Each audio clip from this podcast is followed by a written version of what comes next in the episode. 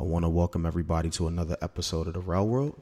Uh, I have the chance to bring in a guest with me. Um, I have the the honor and privilege uh, to have Leslie come in, do some talking. Um, I think she's important again to kind of bring in for this topic specifically because we have similar backgrounds in the way that we grew up. Um, she's very cultured. Uh, I think you'll enjoy her. Uh, Leslie, how are you today? I'm doing well. Hello, world. Hello, Rel. Thank you for having me.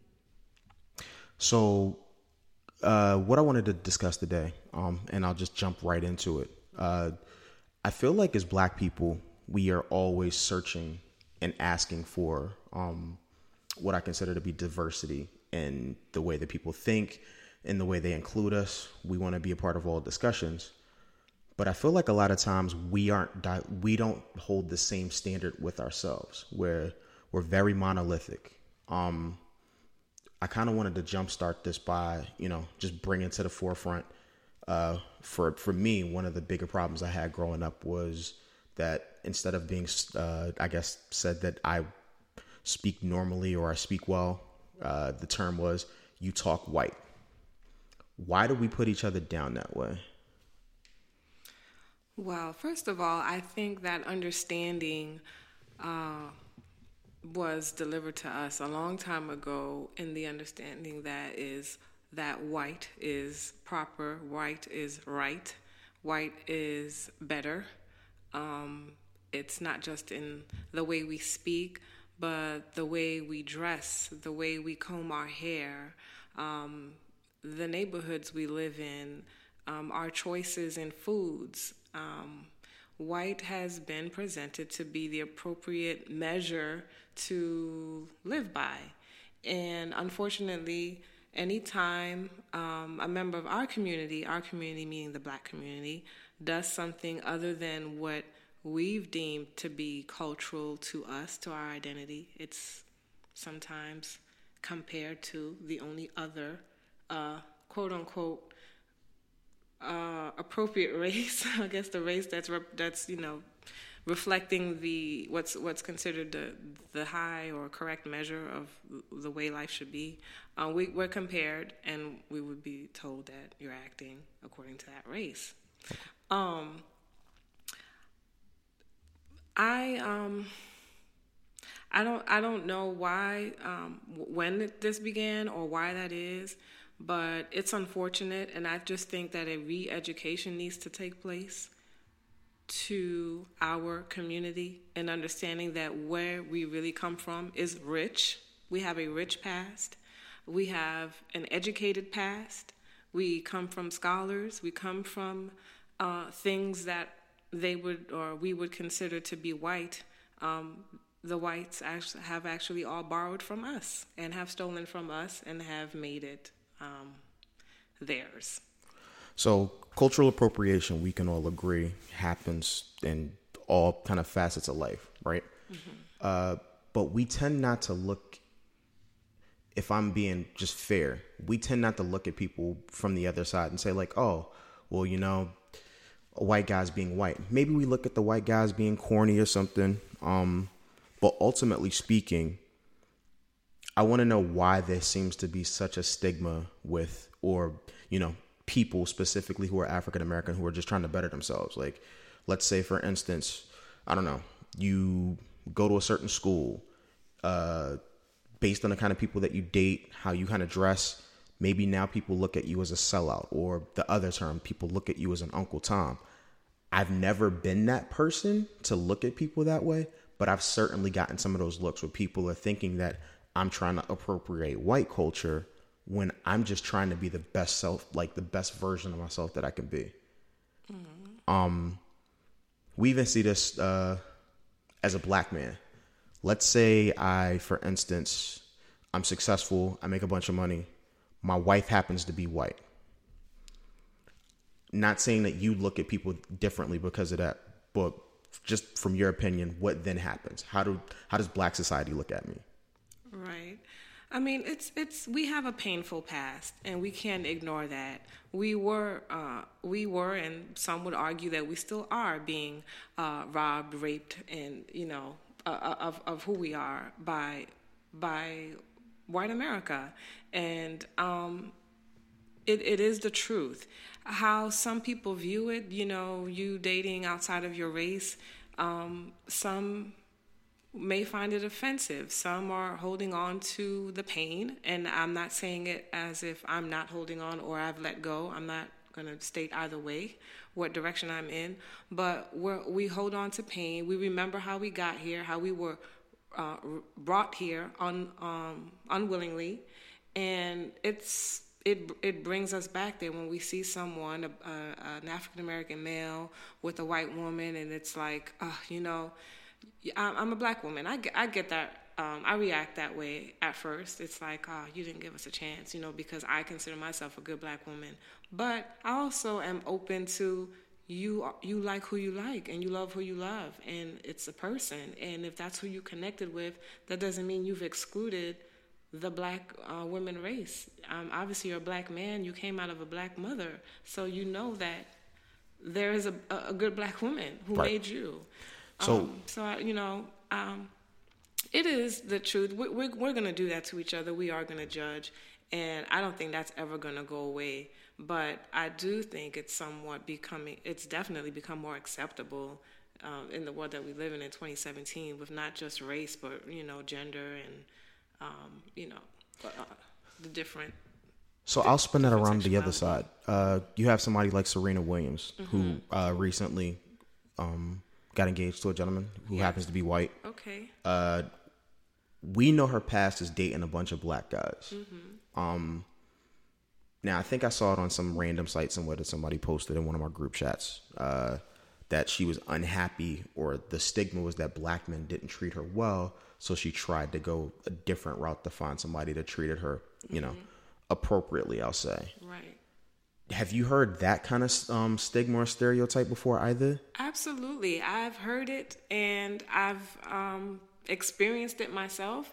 And it's her experience, it's her life. She went through it. She knows who she dated. And if she felt like she's tried her hand enough and it's time for her to explore another race, well, good for her. So I can't let you go without saying with when you said that you experienced it. Yes. Uh, tell me a little bit about that, and not sure. you know what I'm saying. I don't need names no, or like I've places or anything, but the the feeling of tiredness of my black men. Okay, this may be another real world show, but I have experienced it, and I said, you know what? I am 39 years old. Everybody, Okay, I have been living in the DC area for 21 years. I came here in 96 from Brooklyn and why am I not married? So, not you know, not not to go into my faith. I know why. The answer is because God hasn't sent me that you know that time yet. But I have dated every type of black man you can claim. Okay, I'm Haitian descent, so I've dated my own. I've dated black American, I've dated African, I've dated West Indian, I've dated European blacks, I've dated uh, West Coast blacks, East Coast blacks, down south brother blacks. So you gave all the brothers every a chance. black type of every type of black man. Um, then I've tried the black mixed men. okay, blacks, you know, half white, half black, half German, half black, Puerto Rican and black, Dominican and black, Panamanian and black. You know, which are all black to me at the end of the day because we know the one drop rule. But so if you say that, right? Where I am. So I, I understand when Serena would make a statement like, "Well, I've tried, and so here's where I am," and then boom, she finds happiness. Mm, she has a life. So here's the only the, here's the only reason that? that? I would push back. Mm-hmm. Is that a sign of it being like the black man, or just I don't want to say it's dumb luck with it just not being the right man? Because let's say, for instance, you know what I'm saying, like uh if you're white and you don't date anybody else but other than white guys and all of the white guys have been wrong up until now it only takes one to be right right you know what i'm saying and i feel like a lot of times like men get a bad stereotype based on like other people that happened before us now certainly i've i'm sure i've done my share of like crazy stuff um i'm sure somebody would love to burn my house down or no.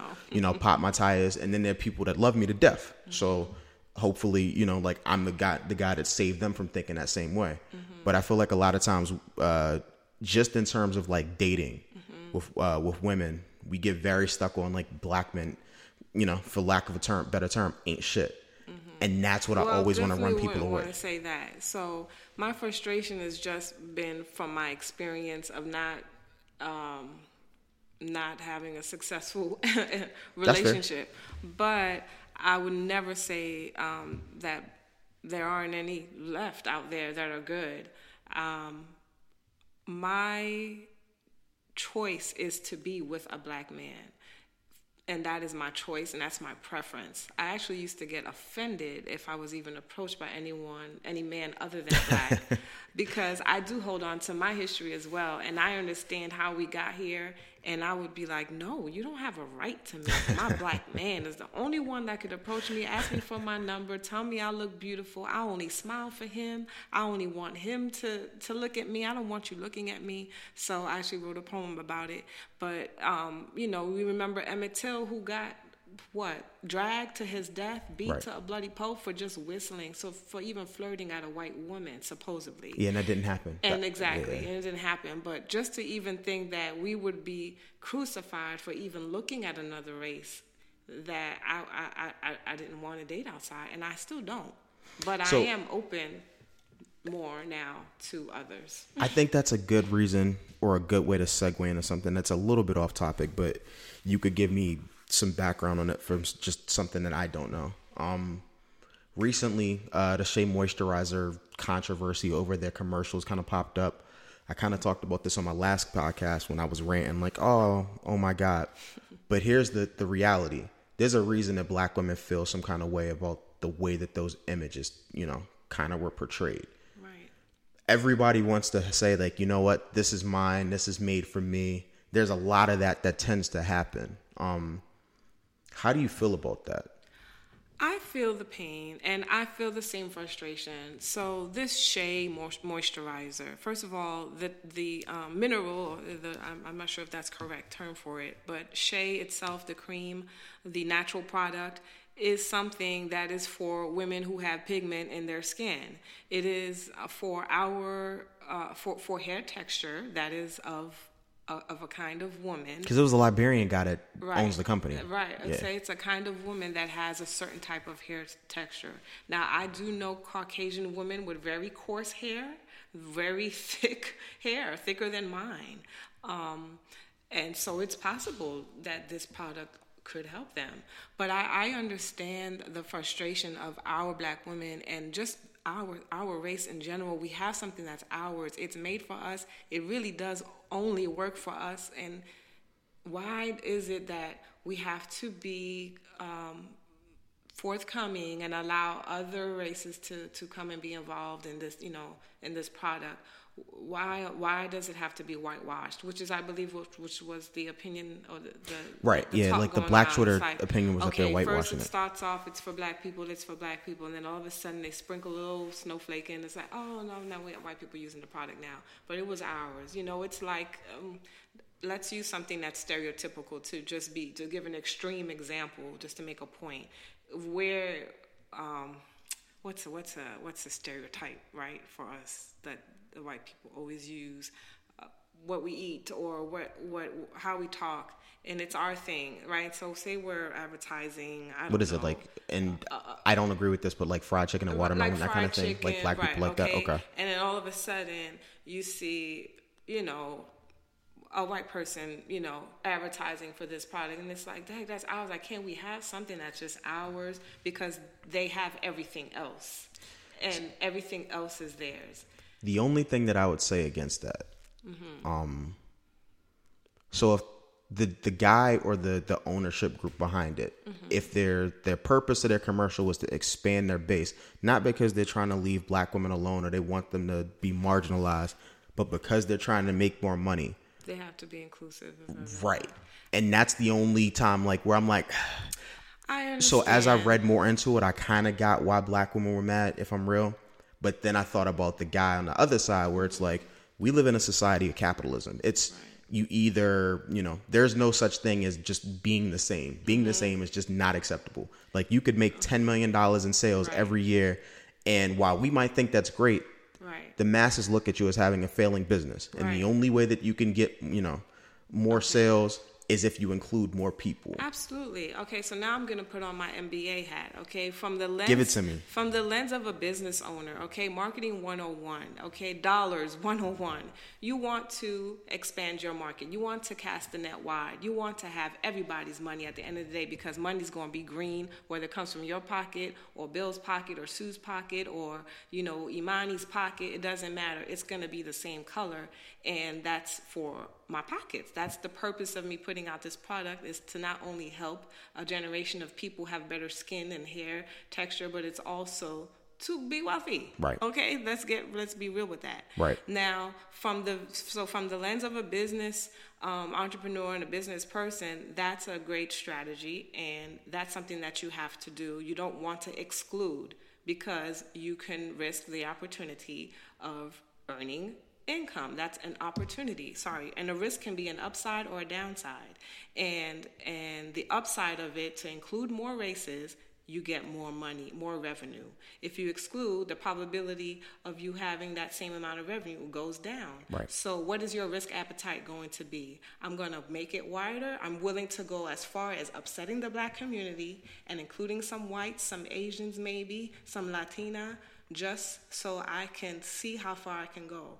And this business owner of the, L'Oreal product, he decided I'm gonna go that far. That's what my risk appetite is gonna be. It's like that that speed limit. You're driving in your car, you know the speed limit is 65, but what's your risk appetite gonna be? How far are you willing to push that needle on your car before you know you'll get pulled over? I'm willing to go 80 on the highway, even though I know it's 65. That's the risk I'm willing to take.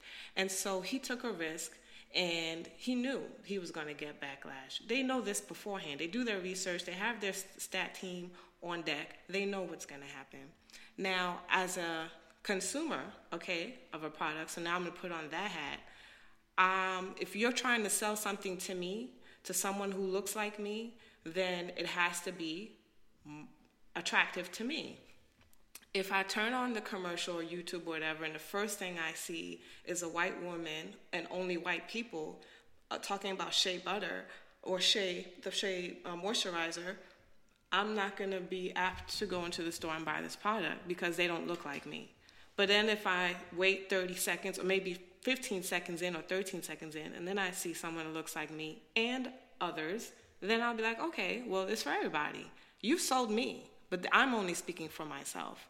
Some people tend, who are consumers, just want to see that it's only for them, and that's it. So that's how you, you know, I, I have, you know, uh, not to plug my book, but I have a children's book out, Brooklyn Nah, you Stew, can plug. It's okay. and it's a collection of of poetry for kids. I'm a black girl. I'm from Brooklyn. The title of the book is, is Brooklyn. It's an urban book. There were only blacks in my neighborhood. But do I want every child in America to be literate? Yes. I want every child to pick up that book. I want the revenue. I want that. And I want all kids to be educated, but inclusive of blacks. And I'm targeting blacks. I'm making sure they're in every black bookstore. But my book is filled with black children images of illustrations of black kids. I have Indian, I have Asian, and I have a few sprinkled little white boys and little white girls. But my cover has a black girl with an afro. I have a black boy. You know, I have dark, you know, kids in the book to represent people of color. It is for them, but it is also for everyone because I have to be inclusive. So that's that's marketing 101. And but it's also my care and concern that all children, you know, get to be exposed to reading and rhyming and fun, and having fun with words. So um, that's just marketing. And So I don't, think I the same feel like way- anybody should be offended by that. So, that, like the same way that I think that we'd be willing to give you the benefit of the doubt, that's where I, I asked, like, why didn't we give this company who clearly, you know, Liberia, my man is African. yeah. You know what I'm saying? Like, it's a black owned business for all intents and purposes. That should be enough, right? right. That we're giving them the benefit of the doubt, like, hey, I know what you're doing. There were still black women in the um in the There actual were- ad were, yeah. We'll give you the benefit of the doubt. You know, we understand. We want this to be us, but we we get why you have to do that because you're just trying to have a bigger product ultimately. Um, I think that's a good way to segue into just uh, how we view businesses um, in the black community. Uh, within the Jewish community, uh, I forgot the amount of times that they say that currency tends to circulate and go through it before it leaves. Absolutely. It's not the same with us, right? So let's say um, you want to go to the dentist, you happen to know a black guy. Uh, you go the first time the service was good, the second time it wasn't good. Uh, why is it that we now have to go to the quote unquote and i'm speaking to my mother's generation because mm-hmm. i feel like we're a little better than this mm-hmm. but my mother's generation will be very much like oh, i'm going to the white guy now the black guy messed it up there's his chance i'm done like it's really unfortunate i i hate to to laugh at it um i'm guilty of of having that mindset and today is a really it's a real this is a real life example people i went to the orthodontist today because i'm getting braces and I was referred to this office. I drew, drove all the way to Ellicott City, outside of my county. I left Montgomery County, went all the way to Howard County, to this, you know, this place where I got raving reviews, and um, they were not black, um, but they were not all white. It was Jewish, Italian, um, and Indian. Okay. So it was a mix. Some people of color were there, not pre- predominantly white, but it was predominantly white. Okay. Um, and I learned some things that I didn't know uh, in my x rays of my teeth that were very harmful to me. And I said, Well, my dentist, who also does x rays, and I actually just had my x rays done about four months ago, never suggested that I needed to extract my other two wisdom teeth, right? And she said, No, this is like serious. We need to send you to oral surgery. You need to have these extracted. Something isn't looking right, looks cystic. I'm like, Oh my God, cyst in my mouth. You know, am I going to die? You know, so this was nerve wracking to me. My dentist has been my dentist for the past 11 years. And he, it's, he's a black dentist. It's an entire black staff. They're Haitian also. They're in Montgomery County. I will not say their name, but I specifically sought them out because I was, I am, I'm not to say I was, I am the type of person that will try us first. I try us first. and I, I went through every, you know, network participator, participator of my um, insurance plan to find a black dentist found him, been with him for 11 years, and here I learned the first time I meet this this person, you know, all these years. I, the last time I had my other two wisdom teeth pulled out was about 17 years ago. I didn't know that this needed to be done. Said, so I'll ask you it? this real quick, and even though this happened today, that. right? Um, so I'm not going back there. before you even say that, did you get a second opinion? And I mean, like, if well, this just happened today, I feel like that they were my second opinion because if for 11 years I've been going to this black dentist who also went to to school and is educated like like everyone else. I'm just afraid that. Why didn't he ever suggest? Oh my God, Miss Saint-Julien, did you know this is you? Your teeth are impacted. You need to get these removed. The only thing that I fear is that everybody is quick to to cut on you in terms of like mm-hmm. high cost dental things. Okay. You know what I'm saying? Like, I'm not saying that that's your situation, and I pray that I pray that the situation works whatever's best for you. You know what I'm saying? But I also think that when it comes to stuff like if yeah. I can make a little extra money, like I'm not saying that this isn't a problem. I don't mind. And it might have been that the doctor that or the dentist that you previously had was just like, all right, I see it. It's not that bad. Like, right. So we I'm don't have. To. Yeah, you know what I'm saying. Like, I'll just let her rock, mm-hmm. and if it becomes worse, then we'll deal with it then. But if it's not too bad, I don't necessarily want to take advantage of you. Because he probably did say, like, yo, this is my Haitian sister. Right. I'm not trying to take her for all her money. Like, I know I'm going to get some of it. Right. She's coming to, she's been to me for 11 years. Well, I would hope that he would make sure that my teeth were 100% healthy. Agreed. So what I am going to do is get a second opinion, but I'm also going to bring that news back to him. Yeah, I'd ask him I haven't left him. I'm going back for my routine cleaning next week. Yeah, I'd ask And I'm going to bring it to his attention and say, "Did you know? And what do you think?" And see what happens. But to answer your your the totality of your question, I um I I understand the comparison that's made when it comes to black business. I'm for cooperative economics, you know, investing in ourselves, growing ourselves, but we have to also educate ourselves on investing. We make money very quickly but we spend it just as quickly. And I think that's the, the, the, cause for the downfall of some of our businesses not thriving and not surviving. And um, again, putting my MBA hat on, you know, you, you have to have right, the right network in place. You have to have a business plan. You have to have structure. You need to be knowledgeable about economics. You can't just start a business with, you know, and, and I'm not saying any any black uh, businesses have started up without any, um, you know, uh, proper understanding and preparation. I'm not going to down that. Why we don't flourish or why we don't survive, I really don't know the answer to that. So I, I can't I, say why we don't flourish, flourish or like survive, yeah. but I can speak specifically just based on like the example you gave, right? Mm-hmm. Somebody who you've been going to 11 years, he's supposed to have some semblance of um confidence that you have in him because you wouldn't have gone as long. Mm-hmm. The minute that somebody else gives you an opinion that's outside of his, you're ready to be done. Like, yo, I'm out. And I'm not judging because, like, if I was in your position, I'm like, yo, this is my health. Like, I'm not really playing those games. Mm-hmm. But there's no sense of, like, you know what? Okay, let me think about this for a second. We need to handle this situation. And I and I do agree with you that the the first thing that I would do when I go back, since you're going next week, I would talk to him and say, like, hey, this is what I was told. I was looking to get braces. Right. This is what my ortho told me. Right. What's up? If that was the cat like if this is the case and what their findings were were actually accurate why haven't you told me? At least you should have said like hey here's a situation that we see. We don't think that it's something that you should operate on and so don't worry about it but i'm going to make you aware that this is also like you know overall health of stuff. Yeah. If he would have done that and this is to go to his his fault like i'm not going to credit him on everything.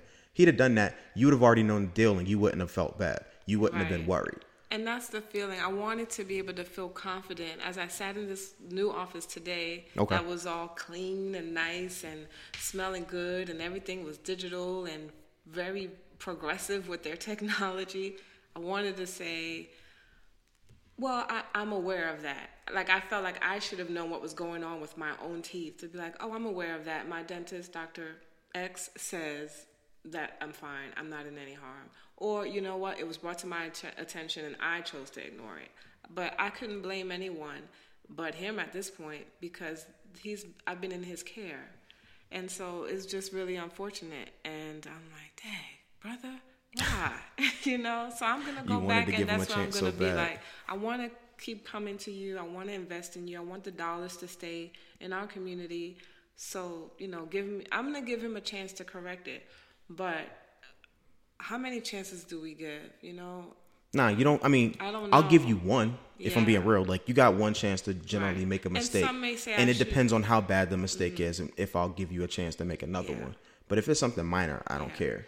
But and that's honestly, a big deal. I didn't seek out a non-black ortho. It just happened to be this was a great place. They sure. got great reviews. I, I, stopped looking to find out who they were. Like I know folks who would actually pick up the phone and try to find out is this person African American? Okay, I'm not going to the office, and they'll keep shopping. That's fair. And but I was, I mean, they had everybody there. Like I said, Indian, Italian, and white.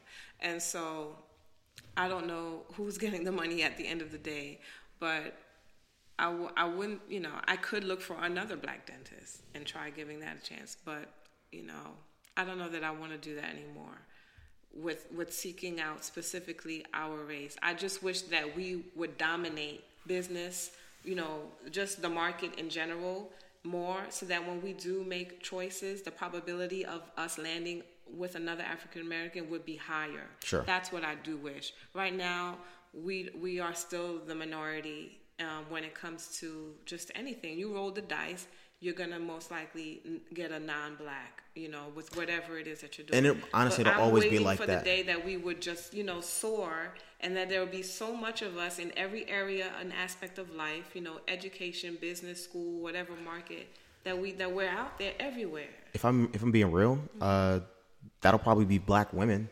Mm. Um, I can't say confidently that you know, uh, and I'm being a man, like that we're gonna keep up with you if you just look at the education rates, the way that things are trending, black women are doing significantly better in terms of education than men. So I mean, like the men, we tend to progress because we're men. So the the one guys, the guys that do do well, tend to do really well. But it's women who are on the ball right now. I also don't know if, like, just based on the demographics again within the country, we're you know we're no longer the biggest majority minority. Mm-hmm. Uh, so I think that we're to be in a place where we're probably going to see less of us. It's going to be almost like the effect like the African Americans have had on baseball. Uh, Jackie Robinson let us in.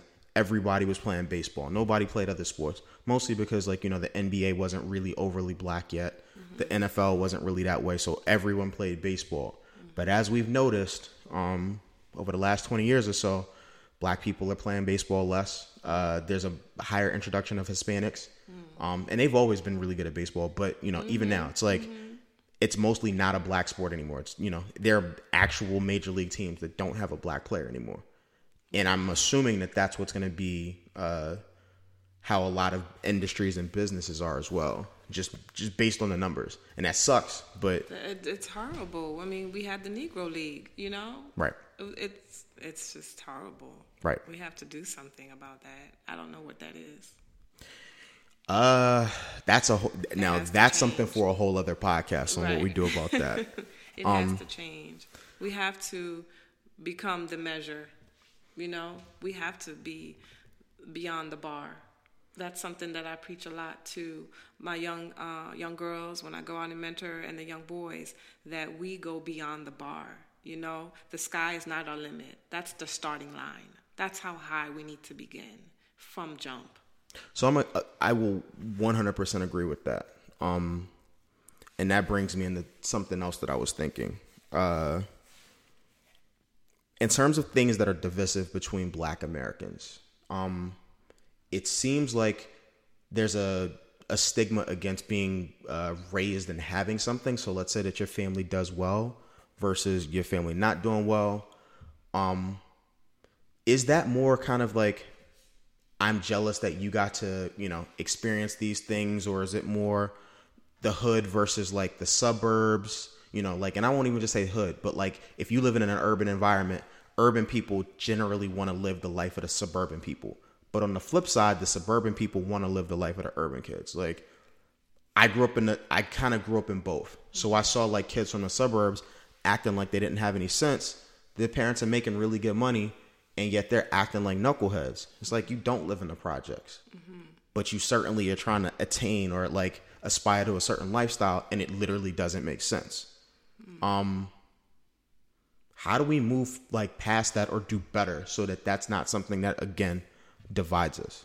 Well, the first thing we should do is eradicate this understanding of having and not having, um, meaning uh, better or worse. So, no matter how little you, or what a, amount you have, you should still preserve and take care of whatever it is that you have, like it's gold.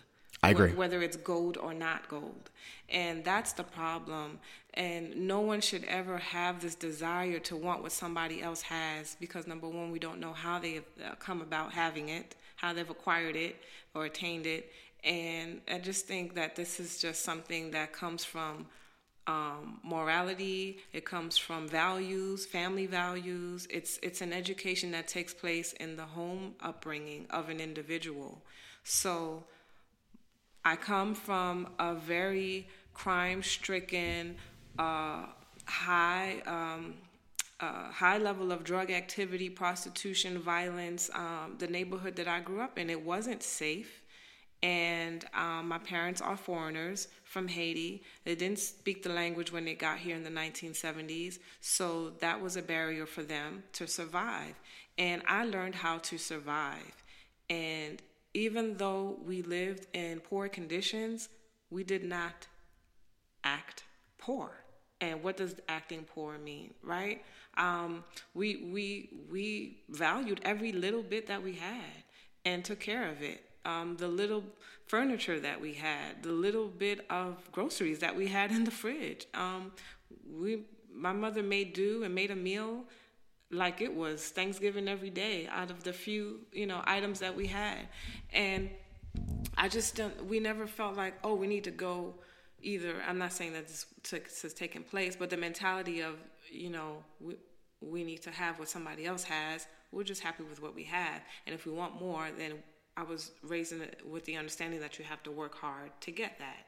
And So I think that's one of the earn it. things where I'll agree with you that's been kind of lost on us, Mm-hmm. right? Um I definitely grew up in a situation where I had a single parent. Um I can't say that we all like or not we because it was just me and my mom, but I was taught at a very young age to value everything that I got. I'm an only child, so like if I got something, clearly it's for me. Mm-hmm. I'm not trying to break anything, so like I held on to stuff for a very long time. Like I'm pretty sure that my original uh, Nintendo, Nintendo, was yeah, with right. Super Mario Brothers was working well into the 2000s. Exactly. Um, I gave it to my grandfather at that point to let him play with it because he still couldn't beat me. Mm-hmm. But this is what we were taught where you have stuff, you value it, you take care of it, you get more. Now you have more things. Mm-hmm. It was never, uh, I guess, stressed to me that anything was, you know, just a throwaway item. Like mm-hmm. you literally held on and took care of everything. That's Right. But I can certainly see in like the neighborhoods that I grew up in where that wasn't always the case, where people didn't take care of stuff. And that's the, that's that's where the problem is. And I'm sure because of that upbringing that you've had and that understanding and those values that were placed in you, you're able to appreciate the bigger things when they come along. Certainly. And take care of them. Certainly. I mean, we had chores to do. I don't know that children still have chores. I'm not a mother yet, but I do know that my kids will have chores to do. There was a day we cleaned our room. We put stuff away. We wipe things down. My mom was a Nazi. You don't. You just don't leave yeah. things in disarray. I love and my mother to death, but she's she's the reason why I'm clean now. That's, uh, that's that just means taken care of. And right. so this this action value of taking care of things was instilled in me from my birth. And I just think it's a habit that has to be created and instilled and that would allow us to preserve our neighborhoods no matter if we were in, you know, Baldwin Hills, you know, or not. It doesn't it shouldn't matter. It shouldn't matter if we're living in a hut or if we're living on the hills, it shouldn't matter. It shouldn't. You know the crazy part of Baldwin Hills is that like I don't know if you've been to LA, mm-hmm. but it's kind of right above the hood. Right. like it's off of Crenshaw, like right it, above it, the hood. It really is. You know what I'm saying? And, like, and, and I mean, it's just it's just it's just sad that we um we should just be able to preserve have nice things no matter what it is but i think that's indicative to that that nice. whole thing um where you have so many people where I'm gonna assume Baldwin Hills has like always been a nice neighborhood, mm-hmm. but like let's say for instance, it was older people that lived there. They kind of kept things a certain way. Mm-hmm. As they moved out, other people came in and didn't necessarily have the same values with the way that they treated things around it, and that's why you saw certain neighborhoods falling around it. Um, I can speak specifically. Uh, my grandmother used to live in a block that basically she was one of three black families when I was born. Mm-hmm. You saw as the block got more black, it still was nice, but the way that how people were keeping their houses was changing. Change like you know people didn't necessarily keep their yards the same way that they did before mm-hmm. and i don't think that had anything to do with it being a black or white issue so i don't no, want people to confuse that race doesn't and, and right. let me make it clear baldwin hills is predominantly black, black affluent right. money right. right. that's black money right um, but i think but that it, that's the, when it's the social economic part of it so, so it's this like is where the money like because something costs more then okay i'm going to take care of it right. so for for the area folks you know okay bowie mitchellville you know right. the upper echelons of prince george's county and, and pg county has I mean, the highest income rate and the most um, for black people. Money. Yeah, right, right. So we do have areas that are wealthy that are predominantly black, right, and they're very well taken care of. And then, but what my point is, whether it's a wealthy neighborhood, whether you spent a lot of money on it or not, you should still take care of whatever it is that you have, and um, you know your neighborhood, keep it clean. Um, whatever whatever neighborhood that you live in regardless of race. It, it shouldn't take um, an emergence, uh, an insurgence of another race to come in for us to start cleaning up or do better. Yeah, I agree with that. Why? Um, you know, is that last question I wanted to ask or topic I wanted to kind of touch on. Uh, biggest reason I wanted to have you here is because you you have a myriad of things that you do. Uh, you don't necessarily fit into like the typical box in terms of like the cultural activities you do. So like, you know, you're in the various like forms of music that aren't considered traditionally black mm-hmm. or that black people would like be into. Mm-hmm. Um, you're definitely into the arts. Mm-hmm. So because of that, why is it that we consider having you know a more open mind a bad thing and i'm not saying us because obviously like i think the more educated you are mm-hmm. the more likely you are to allow people or your children to do things kind of outside of the norm. But do you think that that's one of the problems that people have in terms of being more inclusive? So it's like, I don't know anything about anything else, So I'm not, you know, you act different because you, you know, you ballet dance, for instance. Absolutely. I think that is a huge problem. We do not live in a box. There is a world out there. It is called the world. um, there's a universe. We should explore it. We should know how to be all things to all people because we don't just live alone. The world is not just us, and we should learn each other's cultures, each other's ways, each other's music, each other's foods, and not be so close-minded.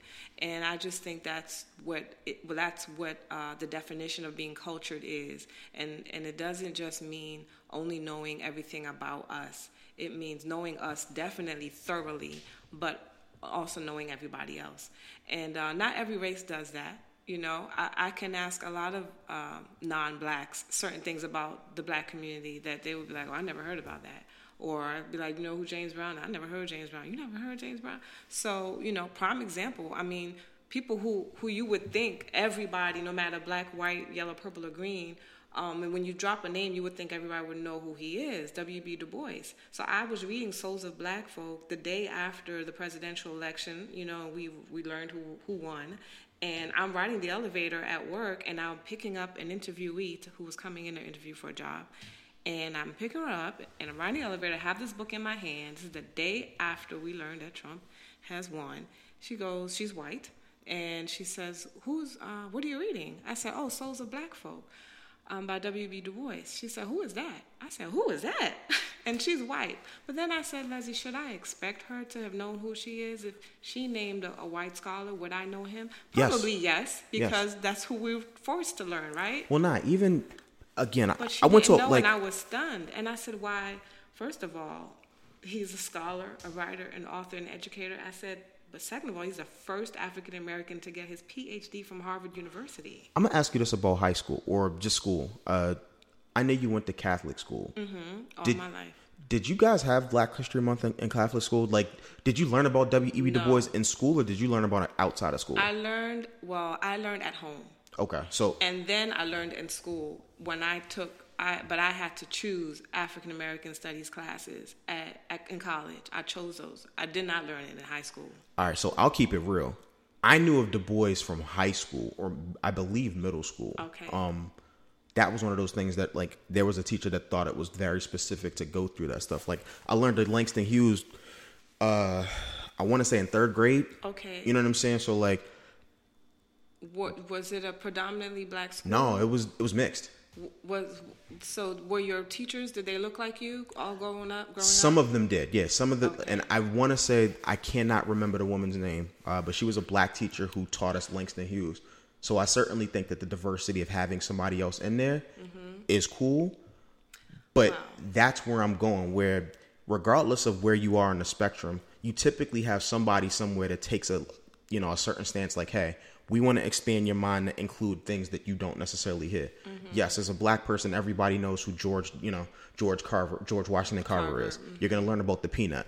Right. I want to learn about stuff that's going to be outside of that. That's going to, you know, kind of expand your mind. Of course. And so I think it's important. It is, and and so my parents liked the rules of Catholic school, which is why I was sent there. The strict, rigid rules, but they knew I wasn't going to get education on Du Bois or King or X or Garvey um, or Duvalier, Papa Doc, Dessalines. These are the founders of you know of the, Haiti, Haiti right. and the, the, the revolutionaries of Haiti. So they taught us Black history in the house. And literally Saturday morning, I had to regurgitate to my mother what happened on January 1st, 1804 and this is the first black independent nation was born, you know, in Haiti. She asked me, okay, who was um, who was Dr. King? What was his fight about? You know, I had to tell her everything about his march, his speeches, and and why he was doing what he what he was doing. She would ask me about X. Okay, remember what I said?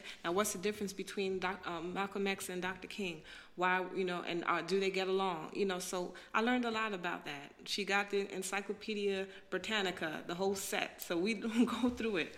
So we learned, and we always knew that we were black. We would, she would never let us go out into the world not understanding that we were black children.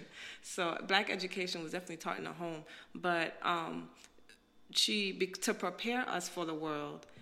And to really make us understand that we that we were black she wanted us to know everybody else's culture so that we can survive in this world that wasn't all black in this world that is dominated by everybody else but us And see, that's what the point that I was and getting that's to. the fear she had so to for it was a safety measure so i feel like it's a secret weapon for us when we do know their shit and our shit i'm sorry if i'm cursing No, no, no, so perfectly i think it's it's a secret weapon and it stuns people i remember sitting in my office i think it was my first year in government federal government work after graduating college and i was playing some um, some Bach, some classical music, okay, from my little radio on my computer desk.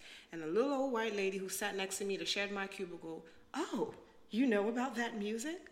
I said, yes, I, I know classical. Oh, okay. And she was like, like I'm not supposed to know that.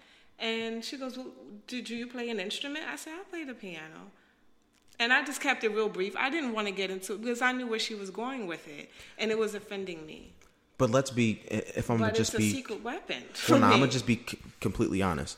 Is that the woman's fault, or is that the fault of the way that the media portrays us? And to be fair, how a lot of people are acting. Um, you get a certain stereotype if like more than one person acts a certain way. Like blacks tend to make money in a few different ways: sports and entertainment. So if we're looking at people like that, it's like okay, so you must be a rapper. So we think that every black person likes like rap or R and B. We know that that's not true, but that's what we you know tend to focus on. Right. And that's why like I feel bad a lot of times for people, but just because they don't know. Um, I I've you know I've I've myself have been looked at differently. Like I remember, if you rewind the clock, this was 2001 when everybody was wearing fitteds down to their nose. you had on Sean John something that was mad big. People would stereotype me and look at me a certain way until I opened my mouth. Right. The minute that I said something, and that would disarm everything. But prior to that, you're just another nigga on the street. Mm-hmm. I blame the individual, and I think it is up to you to seek out information. Black, white, whoever you are out there listening, you need to educate yourself. And and that's my other campaign to be literate, not just to learn how to read and write, but to really be in tune with people and their differences and their upbringings and their cultures. That's what true literacy means. It's not just being able to open up a book and read the words. Can you read the words? Can you interpret the words? Do you understand what they mean? And then do you understand from whence it comes from? Do you understand the people, their, their culture, their, why they have this mentality? You have to know the totality of a person so that you can articulate yourself to be able to position yourself to make a judgment call, to make an opinion. So I fault that woman for her assuming that I would not be cultured enough to know about Bach or Brahms or Beethoven. And that's her fault. She just thought I was this little black girl from Brooklyn and that was it. And so when I told her, I later then I entertained her because then I thought it was fun. I said, Yeah, I've been classically trained and I do know all forms of classical music. And so she was astounded. All of a sudden, this woman who never said good morning, good afternoon, goodbye, or boo was now talking to me every morning. Well, because y'all had a common factor, something that y'all could like but connect I on. still had other rich things. She doesn't. She didn't know everything else about me that was so very black. But she was so excited about the so very white things that I knew, and so then I started to turn on Biggie and Pac and things like that. so, Now I'm gonna no, say you were, like, real acting like a nigga. I was Yeah. being real ignorant. Yeah, you went but, that way. But that's the thing that is it's it's terrible that we should know everybody's um, background and we should know their cultures. And I just think it's it just makes you more powerful. The more knowledge you have, that that's the cliche statement, but knowledge is power. You know the Use it reason why I think that we should need to use honestly know more cultures than just our own. Yes. We don't really know what our culture is. Mm, it's it's been You know what I'm saying? lost, It's been So, redefined, Right. Uh, unless you've taken like a DNA test from ancestry.com. right. Who It's are we? right. It's very clear to me that you don't know where you generally came from Mm-hmm. or like most of your ancestors. And because of that, like we've lost so much of our our history that it's important of us to just kind of know everything now and like the history that we're building It on. is. It's just because it gives us powerful- context. Yeah. Absolutely. It's a powerful attribute. It's a wise um, move. if we're talking chess, that's the move you want to make. Know it all. So you can never not measure up. I feel very confident in my abilities and my knowledge and my education and my training and just who I am as a person that I can walk into a room and get what I want. And if I don't get it, then I'm gonna find out what I need so that I can get it and I'll come back. And believe me, you'll see me again until I get it. That's if I want something that bad.